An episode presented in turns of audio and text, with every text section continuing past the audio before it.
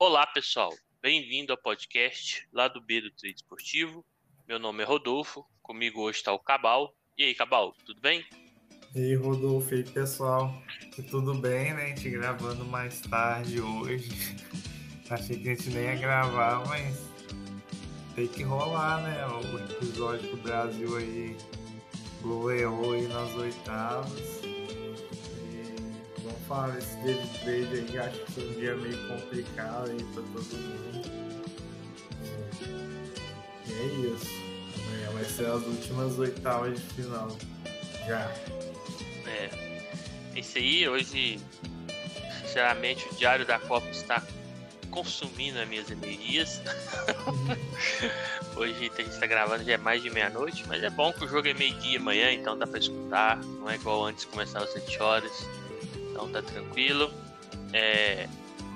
Hoje meus lucros acabou sendo maior fora da Copa que na Copa, né? Eu peguei um back Steel Bucareste, peguei um gol no moeda cheia mais alta no... Mexeu um time lá, Cabal? Ó, Ferradina aí, Burgos. Isso. Isso, peguei o gol lá, tava a odd muito alta, entre a 5.2 no 2,5 saiu o gol, no HT ainda. Então, esses dois jogos alavancaram o meu dia. Na Copa foi green também, mas foi uma entrada só que deu green, né? Bem, vamos, antes de a gente iniciar, falar das redes sociais aqui. Tem o e-mail, o YouTube e o Instagram, Lado B do Trade Esportivo. Tem também o Twitter, Lado B do Trade. Tem o e-mail, ladob.trade@outlook.com. Lembrando que a gente está gravando o Diário da Copa, a gente está tentando gravar todo dia, né? Por enquanto a gente não falhou. Hoje foi o dia que passou mais perto de falhar, mas não falhou. Então, a gente fala dos jogos que a gente fez, planeja os jogos do dia seguinte, falando da perspectiva mais do trade esportivo. E claro que não tem como falar de trade esportivo sem falar do esporte que a gente fez, né? Que é o futebol. Então, acaba que a gente fala um pouco de como foi o jogo, padrões. Também é um pouco do futebolês, né? O que a gente achou do jogo, como é que vai ser daqui pra frente, na nossa opinião. Então é um pouco de tudo. É uma mistura de programa esportivo, Theo Borges e Full Trader. nem tanto. Beleza, vamos pro primeiro jogo aí, que foi Japão e Croácia, ficou 1-1. Esse jogo eu tava trabalhando, meu serviço padrão, não consegui ficar full focado. Achei as odds muito altas de over, muito alta. É uma coisa que tá tendo nessa Copa, né? O mercado ele vai muito pré. Então, por exemplo, é a Argentina que tá jogando. Aí a odd da Argentina é muito baixa, o over é muito baixo. É a Alemanha, é a França. Agora, quando é seleções um pouco menores, o mercado já põe odds muito altas e ela não corrige durante o jogo, né? Somente de over, então essa parte eu tô gostando. Teve vários jogos que eu achei over e realmente foi, e o mercado com odds de over é muito alta, então eu entrei nesse 2,5 a 3.1, não, a 4.2 eu acho, 4.2, e consegui pegar os dois gols aí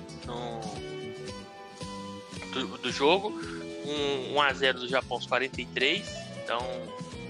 já deu uma correção boa ali, não nem fermentei, achei que pela necessidade a Croácia vir para cima e ficar um jogo bom no início do segundo tempo, foi o que aconteceu. A Croácia empatou com o Perišić ali aos 55 e aí eu fechei a 1,32 eu acho, deu uma correção muito boa, comecei o dia bom, entrei mais pesado que o normal, não com moeda de match odds, mas uns 10% a mais aí do meu stake normal, então começou bem. Depois coloquei uma moedinha para cada lado lá no final, mas bem pequena. Tem hora que eu tenho que controlar essa moeda do final. Apesar dela sempre ser de alavancagem, tem hora que eu tenho que calcular melhor essa questão do lucro, né? Beleza, já estou em lucro, qual moeda que eu vou colocar, né? Não fazer essa alavancagem sempre padrão, porque tem hora que você acaba desperdiçando um pouco do lucro ali. Porque como é nos últimos minutos, né? É mais provável que não saia, então... tomar cuidado com essa moeda de alavancagem. Então entrei, né, com a moeda bem menor, não saiu, e depois não fiz prorrogação, nem assisti, e também não trabalho pênalti, nada disso, e a Croácia passou, né, o Japão errou 4 cobranças, ele errou 3, fez uma bela campanha, na minha opinião, muito acima do que a gente esperava. Talvez pré-Copa eu esperava um pouco até mais da Coreia, porque o som e tal, mas é um time que mostrou dentro do seu estilo, né? Jogou muito bem. Talvez até fez um jogo bom, né, contra a Croácia. Acho que talvez se falasse que o Japão passaria, não seria de total injustiça. Questão das estatísticas de passar para o Cabal: 58% para a Coreia de posse, para a Croácia de posse de bola, 42% para o Japão, 17 finalizações da Croácia, 4 gols, 13 do Japão, 4 gols. Expectativa de gols aqui, né? O famoso XG: 1,45 para a Croácia, 1,21 para o Japão. Então mostra um jogo equilibrado, né, Cabal? Talvez até acima do que a gente esperava em questão de posse de bola, pelo estilo do Japão. Em questão de posse de bola, sim, mas equilibrado já imaginava. Eu até vi mais assim, bem difícil de imaginar pra que lado ia tomar pré-live, mas eu fico mais direito para Baratela e Croácia, para acreditar nesse equilíbrio. Só que o jogo mostrou muito difícil. E com uma característica, as defesas erraram muito e eu encontrei um certo espaço ali, né? Mesmo que o Japão errava muito ali no começo, na conclusão, você via que se caprichasse um pouquinho, poderia levar perigo, e a defesa do Japão foi uma atuação ruim, achei, assim. Até o Tomiasso mesmo foi mal nos lances. As duas defesas errando me deixou já com o pé atrás de entrar no match odds. Foi aí que eu vi essa odd de over alta, né? Entrei ali com mais de 3,25, era, sei lá, 10 minutos de jogo. E o jogo já tinha tido erros defensivos, chegada, não achei a odd alta igual ao outro jogo aí que a gente fez também. E o jogo foi indo, alternando, o Japão mais reativo, sim, e teve um momento que a Croácia dominou ali, foi o único momento que eu entrei cheio, foi nesse Lei Japão, a 4 e pouco, porque ali o Japão não estava contra-atacando mais e a Croácia levava perigo mesmo, só que o atacantão que jogou hoje é muito fraco, é Petkovic, não é? Não tem nada a ver com o Pet do Flamengo, não. Cara, é muito ruim. Mas você vê que a Croácia deu um domínio assim, mas não durou muito. E foi aí que o Japão dominou no final da HTA, e acho que foi meu erro, que eu não ter ido nesse invertido pro Lei Croácia, só fechei o Lei Japão ali com quase na mesma odd. E eu vi o Japão melhorando, dominando, encontrando espaço, mas como eu já estava no over, nem pensei em entrar mais no match odds e saiu esse gol do Japão. E no segundo tempo a Croácia, desse jeito meio lento dela, foi indo para cima, jogou com o Perišić, que jogou bem hoje, e depois o jogo ficou mais naquele, quando é jogo de mata-mata, que tem prorrogação, geralmente acontece isso, está empatado ali no segundo tempo, foi o primeiro jogo que ficou empatado no segundo tempo, tem essa tendência de ir para o empate mesmo, né? Aí talvez dá para ter explorado uma coisa ali no só de Lei Japão, que acho que o segundo tempo a Croácia dominou mesmo. Mas assim, como já estava no over, fribetado, nem quis mexer mais. E na prorrogação que eu fiz uma entrada, acho, de mais valor, que foi no Lei Croácia, por algum motivo começou 13 e pouco a odd da Croácia na prorrogação. E logo o Japão foi dominando ali, a Croácia recuada, cansada, e corrigiu rapidinho essa odd da Croácia lá para 6, assim.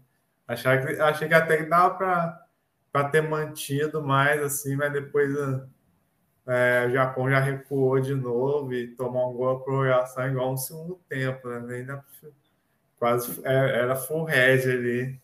Lógico, foi com uma stake mais controlada, mas deu para pegar essa correção da Croácia aí, que no finalzinho até joguei no último lance no back Croácia, tava quase 30. Foi isso. Jogo bem complexo para trade. Eu assim, como eu não tava focado para meteoro, né? Eu tô migrando para gols, mas do pouco que eu vi também, achei que talvez daria para pegar o gol do Japão. E se você quisesse antecipar o mercado, talvez pegasse a correção ali, já entrar no intervalo a favor da Croácia, né? Mas assim, esse pós-resultado é mais fácil, né? Se eu estivesse assistindo focado, não teria feito nenhuma dessas entradas. Na hora ali tem outros fatores, né, que influenciam. Não é como você analisar depois, né? Tem outras coisas. Tá com a cabeça mais não tão lógica, né? Porque depois do jogo acaba que você analisa muito logicamente em cima do resultado, né? Então acaba que é um pouco mais fácil. Depois teve o Brasil, né? 4-1 na Coreia do Sul. Um jogo que o Brasil dominou, principalmente no primeiro tempo, com uma certa facilidade. Esse jogo, para mim, eu trabalhei mal. Achei que em alguns momentos daria para mim ter puxado ali uma entrada sem ficar tanto esperando odd, mas essa seleção do Tite eu sempre tenho medo dela. De uma hora para outra ela meio que desiste do jogo, segura o resultado. Então, o Brasil abriu o placar aos 7 minutos com o Vinícius Júnior, assistência do Neymar. Para mim ainda não tinha leitura para esse gol, foi muito cedo. O Brasil estava com a posse, mas estava ainda muito tímido no ataque, não tinha tava aquela pressão, então passei longe, pega esse gol. Mas quem pegou, eu não acho errado, assim, porque assim, o Brasil tava com a posse. Então, assim, se você quisesse entrar já por conta que tava com o domínio dessa posse, a Coreia não chegava tanto, eu acho que tinha sim leitura, mas eu gosto de entrar quando o time já tá pressionando, tendo chances, ou pelo menos com essas linhas mais baixas da Coreia, né? Ela ainda tá, a Coreia, ela tava com linhas altas e tal, então não tava dentro. Depois o Neymar fez 2-0 aos 13 minutos. Esse, para mim, já tinha leitura. As odds estavam amassadas, mas eu acho que dava para ter entrado assim, em alguma coisa a partir daí. Um over longa exposição, para pegar uma correção.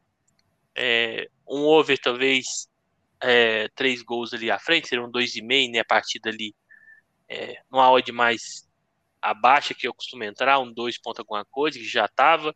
Acho que muitas vezes igual eu falo, a gente tem que ter o método certinho, principalmente no começo, né? Acho que depois que já tem uma experiência, você já analisa bastante a questão de valor da odd frente ao jogo, e para mim, nesse momento, a odd tinha valor, né?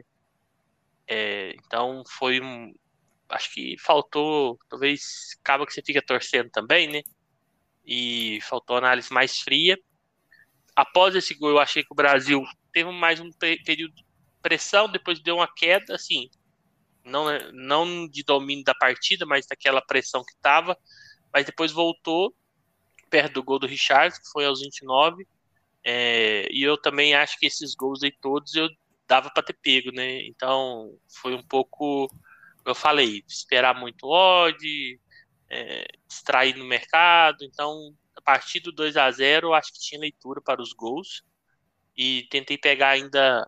Quase peguei o quarto, que foi aos 36, e depois ainda entrei no finalzinho.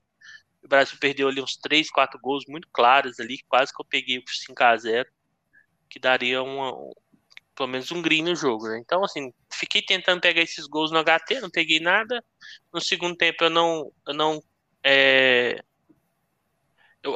entrei no à frente, deixei correr aí até o final, acabei ficando em rédea, moeda pequena, né? A Coreia do Sul diminuiu a 76 e depois não saiu mais gol. Então foi isso. Acabei saindo em green no dia por conta do jogo da Coreia, do Japão, o jogo do Japão da Croácia. E um jogo que o Brasil, mais uma vez, demonstrou muita. Apesar que o pessoal fala mais da questão ofensiva, achei muita solidez defensiva no primeiro tempo, que é a hora que eu acho que ele jogou pelo menos mais focado ali e tal. Foi 53%, 57% de posse de bola no primeiro tempo, contra 43% da Coreia, 10 chutes contra 4. No jogo inteiro foi 53% a 47%, 18 chutes do Brasil contra 8. A expectativa de gols do Brasil 3,60, então ele produziu mais ou menos o que se esperava. e da Coreia 0,48. Bem, na minha opinião, o Brasil talvez essa partida, acho que não é nem 8 nem 80, eu estava vendo as manchetes hoje, pós-jogo, a imprensa internacional falando, o favorito, não sei o que tem, acordou, não sei, é o time a ser batido. Acho que é nem 8 nem 80, né? Quanto a Camarões, teve críticas falando que o time perdeu, que foi mal, eram os reservas, e que não fazia muito gol, e agora a gente tá falando que é o melhor. Então, assim, acho que o time melhorou, eu acho que o Richarlison, provavelmente, ele jogou melhor, ele movimentou mais. O Rafinha nem se fala, pra mim foi muito bem, ele tem essa questão de que ele corta pros dois lados, então, muitas vezes se pensa que ele vai cortar pro meio, mas por conta da perna, para finalizar, para dar um passe, ele foi muito para a linha de fundo hoje, cruzando com a perna contrária. Então, é um jogador imprevisível e ele tem que abusar mais desse lance individual, né? E hoje ele conseguiu fazer boas jogadas. Mas o time da Coreia também, ele jogou de uma forma, por exemplo, que a Croácia não vai jogar, né? Ele se propôs a jogar com linhas altas, tentando atacar também. Então, no primeiro tempo, o Brasil teve muita liberdade, muito contra-ataque, fez um gol cedo, que sempre ajuda, faz o outro time se abrir. Então, assim, tem os dois lados da moeda. Eu estou feliz que melhorou algumas coisas, que o Neymar voltou. Gostei muito da partida do Casimiro, muito da partida do Paquetá. Mas é um time que ele deu também espaço para o Brasil jogar. Então, e é uma qualidade técnica inferior para a minha Croácia e a outros adversários que virão. Então, acho que é bom porque ganhou bem e dá moral e o time pode evoluir, mas ainda tem que evoluir mais. E aí, Cabal, o que você fez no trading? O que você achou do jogo? Para trade, para mim, o principal ponto de eu ter ficado de fora do back do Brasil foi a odd. Achei ela muito baixa com a oitava de final, porque realmente a gente tem visto os favoritos se confirmando e até sobrando, mas não tão fácil assim para 1,26, né? Sei lá, 1,27 que começou. E aí já fiquei meio assim, só entrar ali, eu entro nessa odd, mas só entro em caso de amasso, né? De Manchester City, né? Acho que é o principal padrão assim, que a galera lembra. No Brasil tá jogando só o Brasil, né? Só que começou a Coreia dando essa marcação alta aí, e meio trocação, assim, meio correria. Para mim não tinha nenhuma, e o Brasil não tinha criado nenhuma chance ainda, por isso que eu nem pensei nesse back, mas acho que o mole que eu dei não foi não ter entrado numa longa exposição, porque eu já tinha chegado a abrir o mercado 3,5 ali, que eu já, pela característica da Coreia, já imaginar que poderia ser um jogo assim, a feição para o Brasil logo no começo, mas saiu muito cedo, foi o primeiro lance de perigo mesmo, foi o gol do Vinícius Júnior, e daí desandou, assim, também, né, continuou dando leitura, mas daí já não quis pegar o 4,5 e foi o que se falou ali, torcendo ainda, né, eufórico, falando no WhatsApp, que o Brasil dá um. O Brasil é diferente, né? Quando sai de jogo de Copa do Mundo, assim, quando jogo normal, assim, não ligo muito, não. Aí daí já fez 2-0, já ficou tudo amassado e aí o Brasil passou por cima, foi que, querendo ou não, foi o que mais sobrou, foi 4-0 e poderia ter terminado um 6-0 no primeiro tempo. Acho que todo mundo jogou bem, isso foi importante. Desde o Paquetá, que estava meio apagado. Casemiro joga bem sempre. Paquetá, o Rafinha, que eu tinha criticado. O Rafinha, mesmo eu critico às vezes por... Até hoje mesmo, perdeu uns gols, né, na definição, mas ele, mesmo no Barcelona, ele chama muito o jogo, né? Você vê um cara que vai para dentro... Não é aquele ponta que pega e toca para trás. E o cara é um touro, né? No primeiro gol, ele ganhou na frente do coreano. O coreano nem viu ele passando, assim. E o Vinícius Júnior, para mim, é o craque da seleção, assim, o nome. Neymar também, né, pela sua experiência. E o Richarlison, para mim, foi talvez praticamente o melhor ponto assim, de evolução. Que... Aí você viu que o atacante mais móvel, brigando, saindo para tabelar. E assim, essa atuação no Brasil trouxe uma confiança de novo, assim, né? Mas eu acho que a Coreia é muito, muito fraca, principalmente defensivamente. Demonstrou isso na primeira fase, naquele amistoso lá. Aí vai ser 5-1, e o futebol não mente, não. Aí acabou não sendo, só para não bater lá à frente, mas no caso eu consegui libertar lá à frente. Foi a minha única entrada já no segundo tempo. E a Coreia, acho que ela não... Talvez, principalmente defensivamente, você viu que ofensivamente foi a que mais testou a área, fez até um gol. Mas, assim, defensivamente não trouxe muita resistência, muita dificuldade que o Brasil pode ter em outras fases. Mas é um dos favoritos, com certeza é, né? Eu acho que... É igual eu falei, você tem que sempre tentar analisar algumas coisas, por exemplo. Ok, é um time que não é o mais forte, mas muitas vezes você tá vendo seleções que era para ter ganhando muito mais fácil não ganhar. Por exemplo, a Argentina em relação à Austrália. Se o Brasil ganha da Austrália de 2-1, daquela forma que... Salvando no final. Ia ter muita crítica, né? Então, assim, essa que é as questões. Não é por causa que a Coreia também, né, igual eu falei, que não pode ser 880, mas também nem um para um lado, pô. É que você tem que, era a Coreia, mas a França passou dificuldade com a... Foi a França que passou dificuldade com a Polônia? Em alguns momentos, lá do primeiro tempo, principalmente, porque o pessoal olha muito o resultado final, né? Mas não, já teve um momento... A Polônia quase fez mais de uma vez, né? Uhum.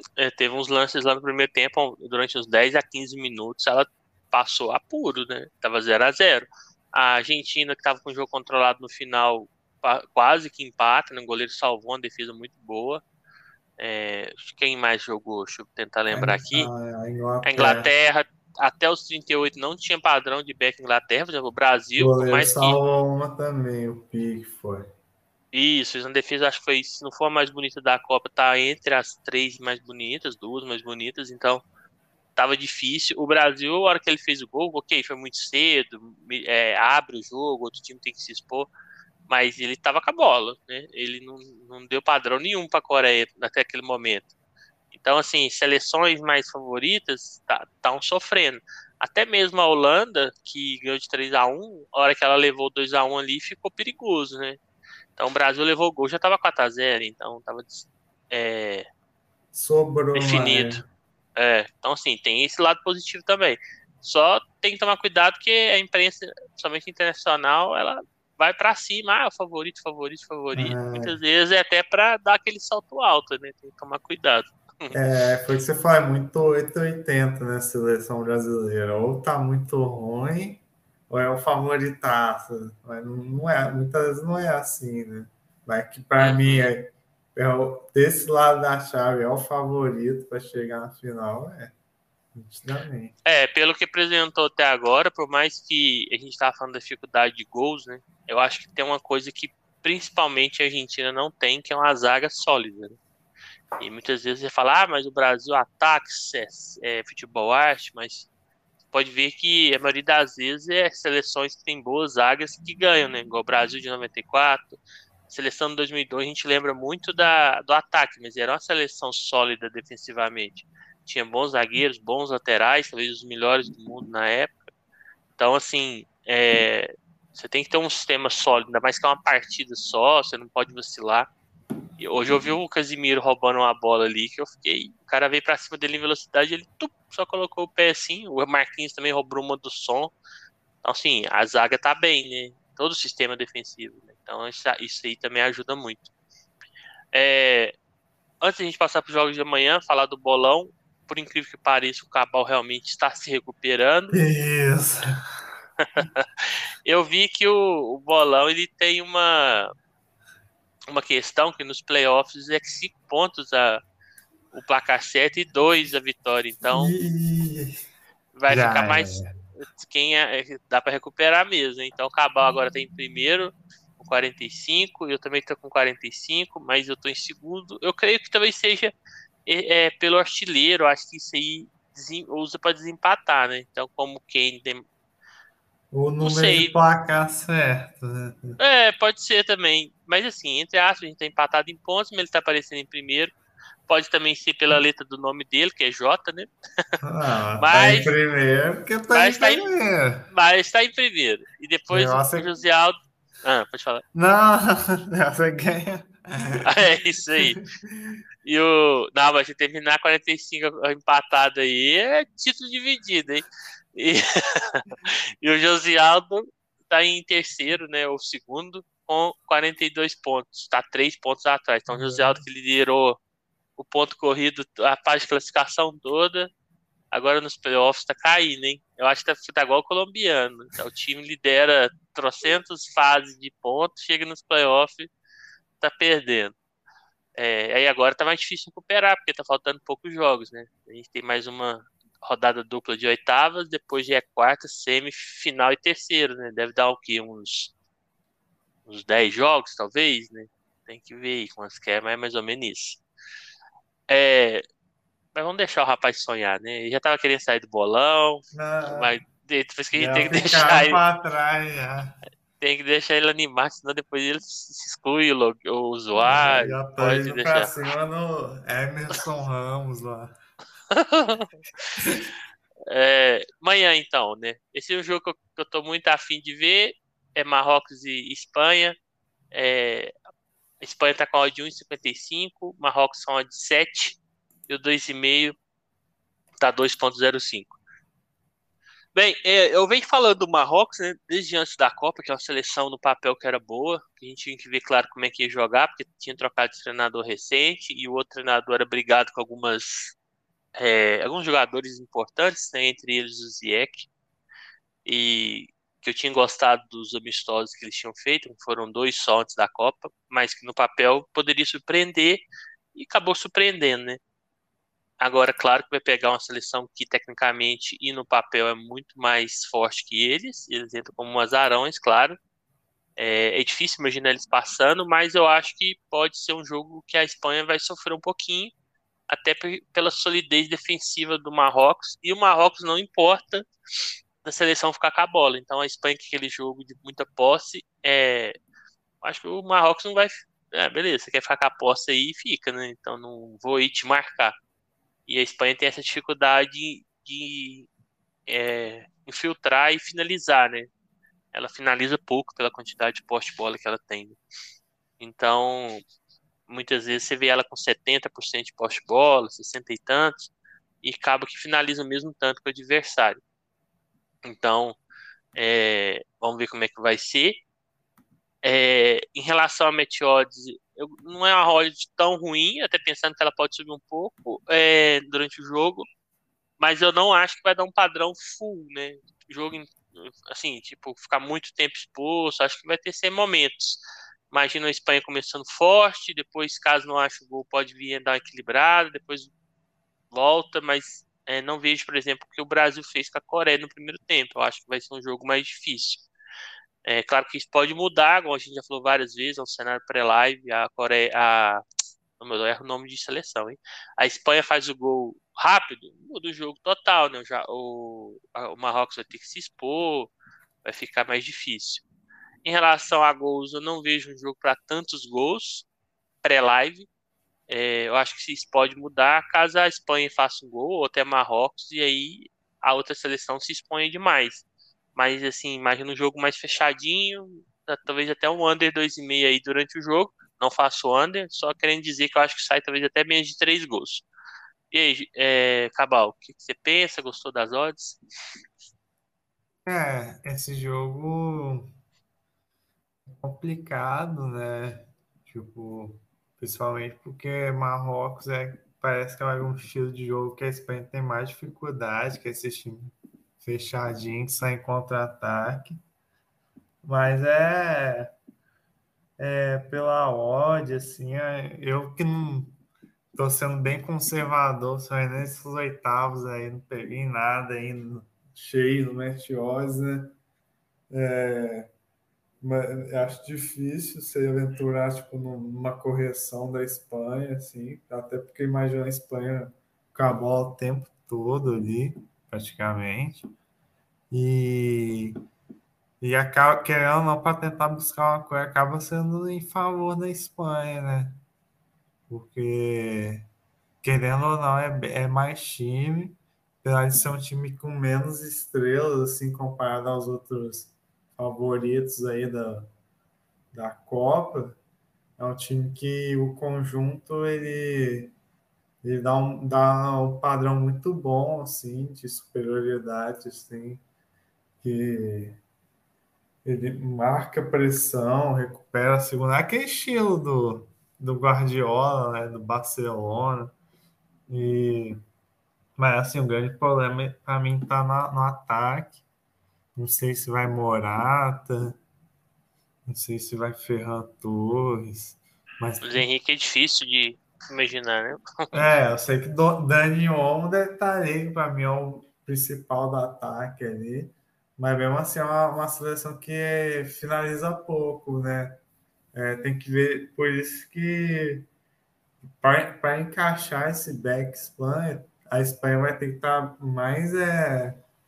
mais vertical, assim, agressiva, e a marcação tem que estar, a pressão tem que estar bem encaixada, e Marrocos não tem que estar acertando os contra-ataques, tem que estar devolvendo. Eu sei que uma hora vai dar um perigo ali, porque a zaga da Espanha marca alto, mas para encaixar o Marrocos não pode estar contra-atacando, né? Que é um time que a gente já viu, né? Que é muito perigoso. E também não imagino um jogo para gols, não, até pela característica das equipes. Talvez um limite, se o time estiver ali precisando de um gol. É isso, é um back-Espanha com muito cuidados e ressalvas, ou um limite no final, assim, que eu imagino para trilho. Isso aí. Marrocos e Espanha em Copa foi só um jogo, né? Em 2018 ficou 2-2. E só uma curiosidade, né? 3 dos últimos 6 jogos da Espanha nas oitavas de final foram para prorrogação. É só uma curiosidade, acho que isso não interfere no trader, não. Mas eu acho mais que é importante o placar, né? 2018 a Espanha tinha uma boa seleção no papel, Marrocos, né, empatou 2-2, mostra que pode sim levar perigo, né? Não tá tão longe esse placar, né? Antes de a gente passar para Portugal, hoje até teve uma polêmica, né? Polêmica entre aspas, né? Acho que não sei se foi o Roy King que criticou lá o Brasil de ficar dançando, né? Os caras. Roy King, velho. Achou que foi desrespeitoso. Acho que é mais uma questão cultural, né? Talvez o cara que mora ali na Grã-Bretanha, ele não está acostumado realmente, né? É um povo mais frio, um povo mais ligado à etiqueta também, né? Todo um padrão. E talvez desconhece um pouquinho da cultura, né? Muitas vezes o brasileiro gosta de demonstrar, né, felicidade e tal. Então, é mais uma questão de personalidade. Acho que faltou um pouquinho de senso, né? Acho que por exemplo, você vê as seleções da África, muitas vezes eles chegam dançando nos estádios e tal, fazendo aquilo lá. Você pode olhar, você fala, não, mas que tosco, os caras não dão nem concentrado. Aquilo é cultural, né? Eles são daquele jeito, né? Acho que é mais essa questão, né? Gosto de ver a Argentina, tem um lado muito emocional, muito mais forte que o nosso, apesar que a gente também é emocional, mas você vê que a seleção é um povo mais voltado pro drama, né? Choro e novela, tipo novela mexicana, né? O cara sai do trágico e consegue revirar e vai. Então, assim, é mais essa questão, né? E ele, acho que faltou um pouco desse conhecimento para ele, né? Mas também não critico, assim, dele ter falado, assim, porque talvez é mais, ele analisou na ótica dele, né? De como ele foi criado, e talvez lá na Inglaterra, se eles fizessem isso durante... a imprensa talvez não gostaria, o povo não gostaria, mas eu acho que é mais uma questão cultural, né? Bem, o próximo jogo é Portugal e Suíça. É um dia, eu acho, confrontos difíceis, né? Temos os favoritos, mas acho que tanto a Espanha quanto Marrocos, contra Marrocos, e Portugal contra a Suíça são jogos que a gente tem que tomar um pouco de cuidado em relação a mercado, né? Não ir muito na camisa, esperar a leitura, porque pode também dar a zebra, né? Por enquanto não deu nenhuma, então, e tá acabando os jogos da oitava, pode se formar aí quarta só com os favoritos, mas também pode dar uma zebra. A odd de Portugal tá 1,90, a Suíça 4,50, até pensei que ia estar mais baixo essa odd, e o 2,5 tá 2,15, o mercado não tá esperando tantos gols. E aí, Cabal, deixa você começar nesse daí. Gostou das odds? O que você pensa do jogo? A odd boa para trabalhar, eu acho. Perto do justo, talvez tinha que estar um pouquinho mais parece. Mas acho que o Portugal a gente acaba esquecendo pela bola que tem o elenco, né? Assim, até deixa algumas peças no banco que a gente não tem. Acho que o principal é o Rafael Leão, mas tem outras ali. E para trade, acho que aqui sim, talvez Portugal tiver mal na partida, sem criatividade. Que Portugal não é um time tão veloz assim, igual Brasil, Inglaterra, França. Esses times são muito velozes, muito físicos. Portugal talvez tá mais naquela pegada da Argentina, assim, né? Time mais experiente, mais técnico. E para trade, assim, para trabalhar o back Portugal, lei Suíça, vai ter que estar assim, a Suíça retrancando mesmo. E mesma história do Marrocos, sem contra-ataque, né? Que a Suíça também é muito boa nesse quesito. Não explorou tanto quanto o Brasil, mas é um time bom, tem peças rápidas, é um time cascudo, defensivo. Então, tipo, para entrar a favor de Portugal, tem que estar só Portugal jogando e criando. Não adianta nem estar só com a posse, que eu já entrei back Portugal aí na primeira fase, que não, só foi posse e não rolou nada. E assim, eu não duvido de ter um cenário com a Suíça ameaçando, tomando conta um pouco do jogo ali. Somente Portugal também é um time que gosta de marcar mais atrás às vezes, e essa odd de Portugal corrigindo, dando para trabalhar um lei Portugal. Vamos ver se eu fico mais atento. E hoje deixei passar o lei Croácia, mas o lei Portugal tem margem para corrigir também. E mercado de gols também, mas vou mais para o final do jogo mesmo, se for para trabalhar. Talvez a bola parada de Portugal, alguma coisa assim, é interessante também. Uhum. Uma coisa que eu até comentar em relação a Marrocos e Espanha, até não tem isso, porque os dois tiveram que jogar com os times titulares na última rodada. Esse jogo a Portugal poupou, né, praticamente todos os seus jogadores na última rodada, que já estava classificado do grupo. Então tem uma questão física também, que a Suíça teve um jogo muito intenso contra a Sérvia, tanto fisicamente quanto necessidade de resultado, não estava garantida, quanto também de rivalidade ali geopolítica, né, questão do Chaka, do Shaqiri, que tem descendência de albaneses, né? Então toda uma rivalidade ali, isso aí pode cobrar, ou talvez até a gente imaginar uma Suíça se poupando mais, questão de jogar um pouco mais retraída, esperando mais se soltar no segundo tempo. A gente tem que ver, são perspectivas, não tem como você adivinhar isso, mas tem essa questão física aí que pode pesar. Em Copas nunca se enfrentaram, né? Vai ser a primeira vez. O último confronto foi esse ano, 6/22, a Suíça ganhou de 1-0 de Portugal pela Nations League. Lembrando sempre que essa Nations League, a gente viu que muitas vezes as seleções estão entrando principalmente perto da Copa, entrou mais menos intensa, então tem que relativizar esse jogo, mas claro que é uma vitória da Suíça. E só uma curiosidade, isso não interfere no trade. No trade Portugal não vence um jogo eliminatório em Copas desde 2006, né? E a Suíça desde 38.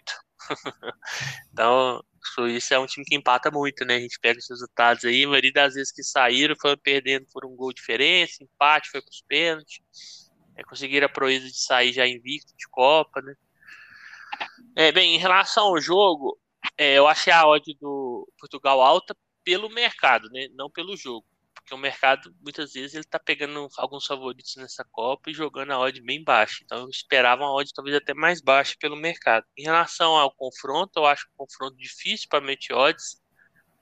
Então, se eu entro lá em Portugal, não imagino a Suíça dando um padrão, talvez o Portugal dando um padrão de dificuldade em entrar nessa defesa, né?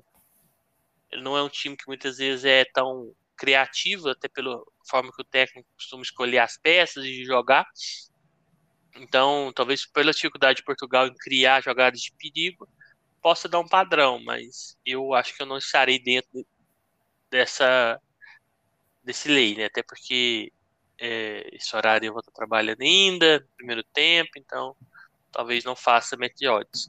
A Suíça, eu acho que ela vai jogar no erro, não imagino ela pressionando, a não ser que leve um gol, tentando um ataque. Acho que ela vai jogar no erro de Portugal. E Portugal tem peças, né? Caso não esteja funcionando, aí no segundo tempo mexer, trocar algumas opções. Vamos ver se o técnico, enfim, consegue, né, usar bem. Eu acho que eu vou um jogo para live e, claro, né, algum momento ali de necessidade, maior pressão, principalmente de Portugal, entrar talvez buscando um gol, alguma coisa ali, tanto no primeiro tempo quanto no segundo.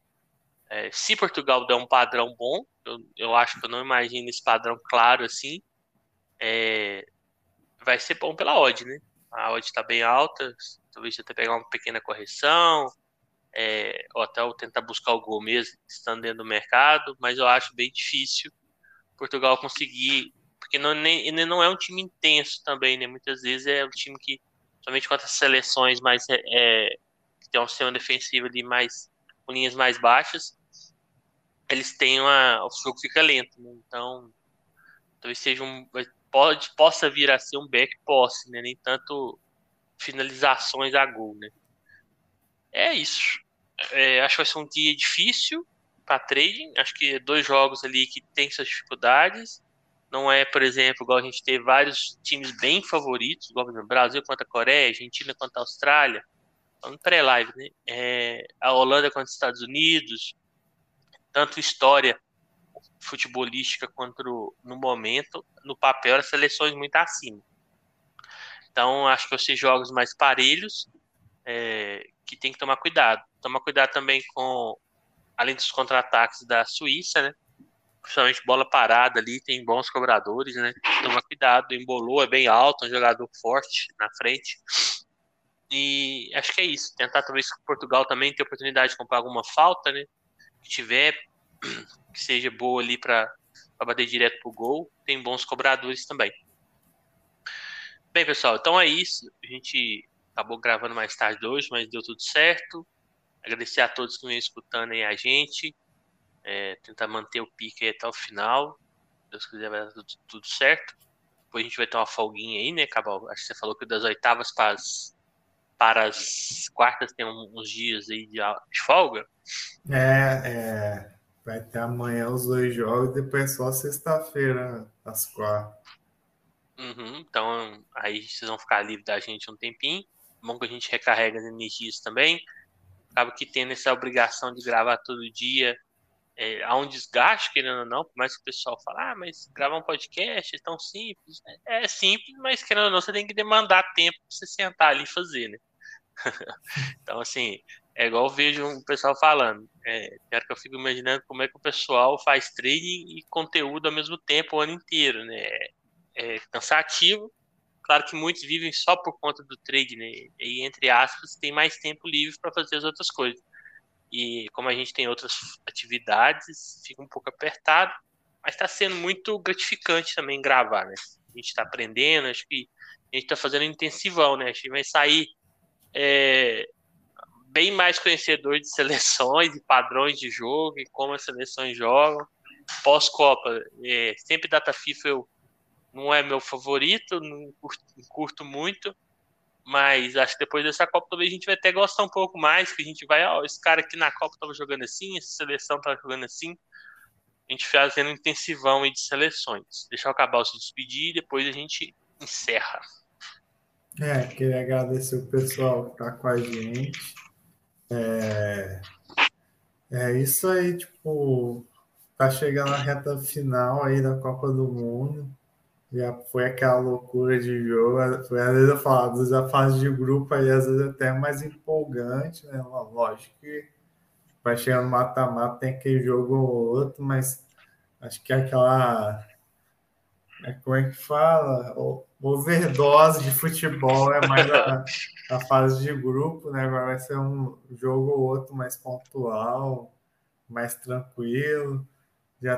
Agora já comecei a tá com saudades das outras ligas aí, de time, mas daqui a pouco volta aquele monte, tudo, janeiro. E tem sido bem legal gravar, é bom que eu sei que dá trabalho, sempre acaba ficando longo, né? Mas é bom que a gente está documentando, a gente conversa, reflete as entradas, está sendo bem legal, assim. É isso aí. Então, agradecer a todos aí que vêm escutando a gente mais uma vez. Um grande abraço e fiquem com Deus.